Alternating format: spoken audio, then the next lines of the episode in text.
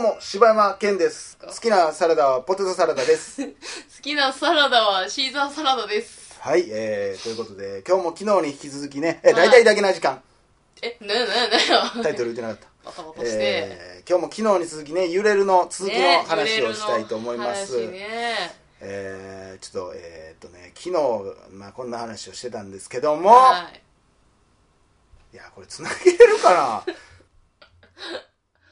うーん。思ったんだけどこうお兄ちゃんの心の動きっていうのがありまして、うんうん。もうてかもう一回これを聞いてから見直してほしいんですけど、まあ、まず最初に、えー橋から落ちたっていううん。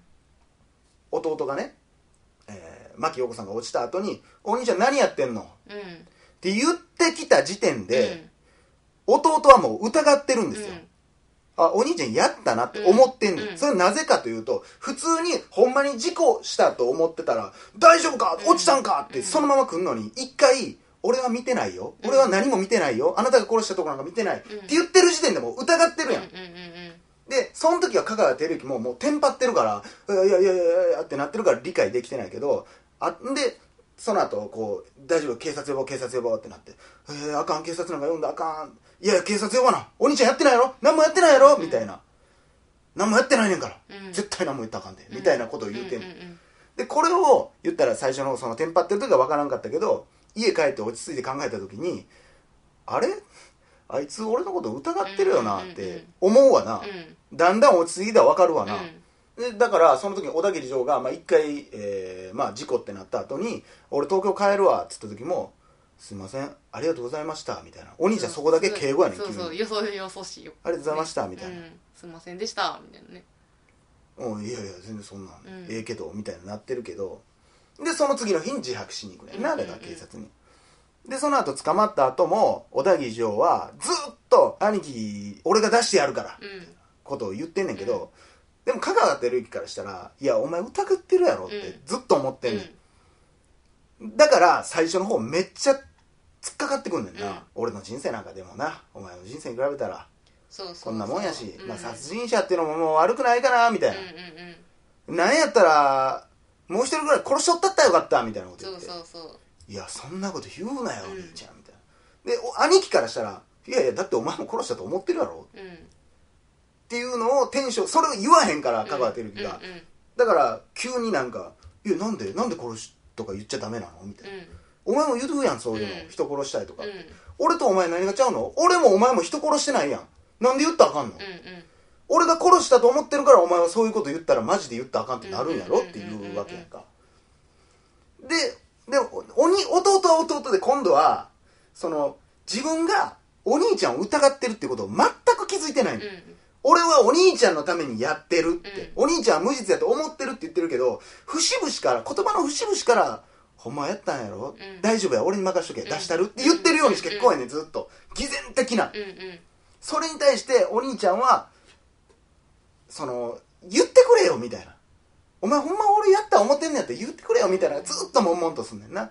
でも次の、まあ、裁判が始まってまあ無実の方にどんどん流れてくるねん。うん。えーっていうのはその弁護士とかがいろいろ調べた結果証拠的にも多分これは殺人ではないやろみたいな方にどんどんなっていくねんな、うんで小田切さんあなた何か見えましたか？って言ったら小田切さん見えてないっていうの。うん。うん私が写真撮ってたんで何も見てないですって言うねん。でまあ実際じゃあ落ちる音とかあって気づかんかったかどうか実験してみようっつったら声も全然離れてるからその滝の音とかで全然聞こえへんから、あまあこれはほんまに聞こえてないやろ。っていうことで一応裁判的にはもう無罪の方に流れていく。でその時にまた小田切城が面会に行くねんな、で面会に行ったら、えーさっき言ってたシーンやけど香川照之が「どうお店の方は」みたいな、俺出たらさなんかこう新しいスタッフとか雇ってもう壁紙とかもう一新してもうガソリンスタンドじゃないみたいな。お前なんかそういうデザインの知り合いとかおるよなっつって言うねん。ほんなら小田切城はいやいやお前さこんなにみんなが頑張ってる時にさ何言ってんのみたいな感じなの、でも香川照之からしたらえ？俺を出してくれるんじゃないの？お前、うんうん。えなんでなんて？出た後たのえ出た後楽しくなったらあかんの？俺みたいな、うんうん。だからちょっとだから今までつまらん人生を生きてきたから刑務所で一回考え直したんよ多分うんうん。うんお兄ちゃんは、こんな人生おもんないと。うん。一回じゃあもう俺の好きなことやったるぞってなって、弟にテンション上がってもういいや弟が疑っててもええわほなもう出て俺こんなんやろう思ってんねん。どう思う？っつったら「いやお前なんなんそのテンション、うん。こっち頑張ってんのにさ」ってなったらまた「は?」ってなって、でまた喧嘩やそこで、なんなん？でそこで弟が絶対言うたらあかん。結局どうなん？みたいなこと言うてきやんな、うん、なんでお兄ちゃんあの時橋渡ったのや？直接それは言わへんねんな。だからなんなんその殺したかどうかは聞かへん。なんであの時橋渡ったん？って聞く。ねん。なあお兄ちゃん。一息ついて、うん。ああまたこれか、うん。みたいな感じになって。でいやー実はさあのーあの女の子さお前のことなんか好きやったやろ？みたいな、鬱陶しかったやろ、うん。だから俺がもうちょっと橋の上行こうぜっつって。ほんま俺橋の上なんか怖ない怖ない。怖ないねんけど行ったらさ俺がほんまにビビってると思ってさあいつみたいな。でもお前のために殺しちゃってんでみたいな言ったら、小田切城は冗談言うなよとかでもなく人のせいにすんなよっていう、もう明らか殺してるやんと思ってるやんっていう、うんうん。で言われて「はいはい嘘ですよそんな。冗談冗談」って「そんなわけないやん」っつったら「ふざけんなよ!」っつって小田切城が切れ出して「いや何をマジなってんなお前。お前がマジになるっていうことはさ」っていうことでずーっとお互い切り合ってもう全然だから小田切城が素直じゃないからこそ噛み合わへんこうん。の2人の兄弟ね、はい。で、まあ、最終的には小田切城は切れてしまって俺がこんなお前のこと考えてんのにいやお前はお前のことしか考えてないよと、うん。俺が犯人になったらお前が都合悪いだけやろ。うん分かってんねんそんなことは。それを言えよ。っていうような挑発の仕方をしてあもうじゃあもう面会終わりバイバイみたいになって、うん。面会終わって次の日の裁判で小田切城はえ実は私見ましたと、えー兄貴が橋の上から突き落とすのを見ました。それは確かですか？っつったらもう弁護士の親戚バーン怒ってきて、うん。嘘つくなってなって、うん。俺はあの位置に行って確認したけどお前の位置からは絶対見えへんはずや、みたいな。って言ってんねんけどそら証人の方が重いんでしょうね、あ私見ました。ってなってうん。結局、まあ有罪になるんやけど、うん。その時にお兄ちゃんはほんのり笑顔やねそうなんかんなんか、ねえーお兄ちゃんがやるのを見ましたって言った瞬間あいいよった、うん。ああよかった。っていう。っていうのはあのねえ何？いいよいいよ。いやえ何？あの表情はねなんかこう弟のことを思ってる表情じゃない？すごく。そうやねん。これでだから一個大事なことはお兄ちゃんは弟のこと大好きやねん。そう。もうなんか弟のこと何でもし分かるし、弟が考えてることも分かるし、うん。弟がほんまに悪い人間じゃないことも分かってんねん、でも自分の人生もあるって初めて多分ここで考うんえたんやと思うんやけど、うんうん。で弟が言ったら自分のこと全然信頼信用なんかしてなかったのに、嘘ついて、うんお兄ちゃん守るでって言ってんのを、もう見てんのが辛いっていうのもあったんやろ、うんうんまあ嘘で、えー実は見ましたっていうのでホッとして。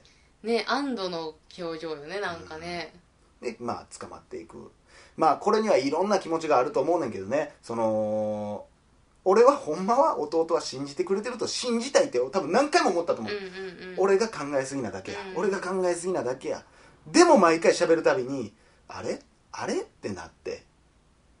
でそれがもうなくなってあやっぱりお前も俺のことをそうやって見てたんや。ああよかった。どうせ俺の人生なんかつまらんねんから、ああよかった。もう人なんか信頼せんでよ。もう大丈夫なんや。うん。仲間なんか一人もおらん方が楽やって思った安堵もあると思う、うんそうやね。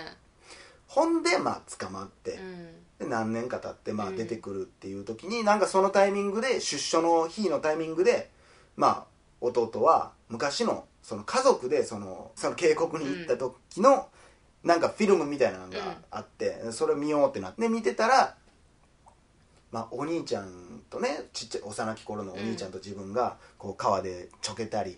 家族で楽しく遊んでたりしてんのを見てで見てたらお兄ちゃんはずっと弟のことを気遣ってるのがもう伝わってくるんだよな、うん。どっか行く時でも手つないでくれたり。怪我しないようにとかね。そう。すぐ手差し伸べてくれるすっごい弟思いのお兄ちゃんやって。でもそこで小田切城もグワーって涙出てきて、うんうん。自分だから小田切城が一番分かってるわな。自分がほんまのこと見てないっていう、うんうん。で自分がどっかで疑ってたんとかも全部バーって頭の中で兄貴がなんであんなこと言ったんかとかもうん。全部辻褄があって兄貴迎えに行かなってなって、兄貴の刑務所に迎えに行くねんな。そで刑務所に行くねんけどあもう5分ほど前に出られましたようん。みたいな、え？ってなって。で多分迎えの人いなかったからバスでしょみたいな、でバス停を探してバーって走っていくねんけど。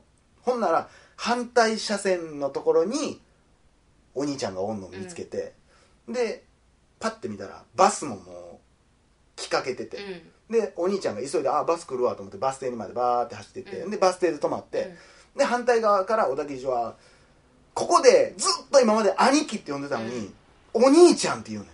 お兄ちゃん、うん。お兄ちゃんって言って声が届かへんうるさいから、うん。で道路も交通も多いうん。渡られへん、お兄ちゃんって言ってんねんけど全然気づいてくれへん。でも最後の最後パッてこっち見てなんか考えてんねんけど、うん。なんか多分香川照之が小小田切城の顔を見てなんか考えてんねんけど分からへんねんけど最後にニコって笑った瞬間バスが来てバスがブ終わるっていう。ーンってく来て終わんねんね。もうあのあの顔はでもだから岡代はあれは悲しい方と受け取ったんやろ？いやちゃうよ。私はあのー悲しい方じゃないけど俺はやっぱりやっぱりお兄ちゃんは弟のこと好きやと思う。いやその表情でしょ。そうやんな、うあっていうなんか。んなんかあれはなんなんやろね。あのーもう弟のことは多分許してるしでもも今までともと許してんねんまあ許してるのはあるけどでも、うん。なんかもう今までのあの兄弟の感じには戻られへんなっていう表情かなと思った。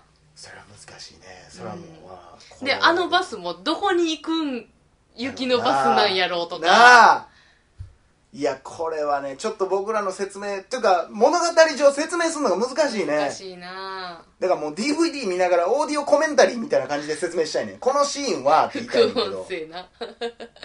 だからあの途中のシーンであのーお兄ちゃん俺が出してあげるからね」のシーンでさ「お兄ちゃん出してあげるから、ねうん。どうのこうの」っつって「いやいや俺の人生なんかさ」っつって、まあ、香川照之のテンションが上がってきて「いやいやいやいや」バーって喧嘩になった時にお兄ち弟が弟は冷静でお兄ちゃんだけがバーってテンション上がってきて「いや俺の人生なんかな」ってなった瞬間に弟が「いやお兄ちゃんは悪くないよ」って言った瞬間にお兄ちゃんは「そんな分かってんだよバーン!」って壁を叩くシーンがあんねんけどもうこの時点で言ってんねんもう。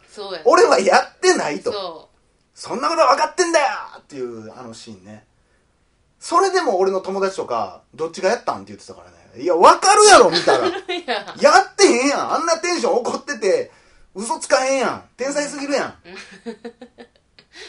ねえ、まあ、以上前後編にわたってね、えー特集してまいりました「揺れる」でした。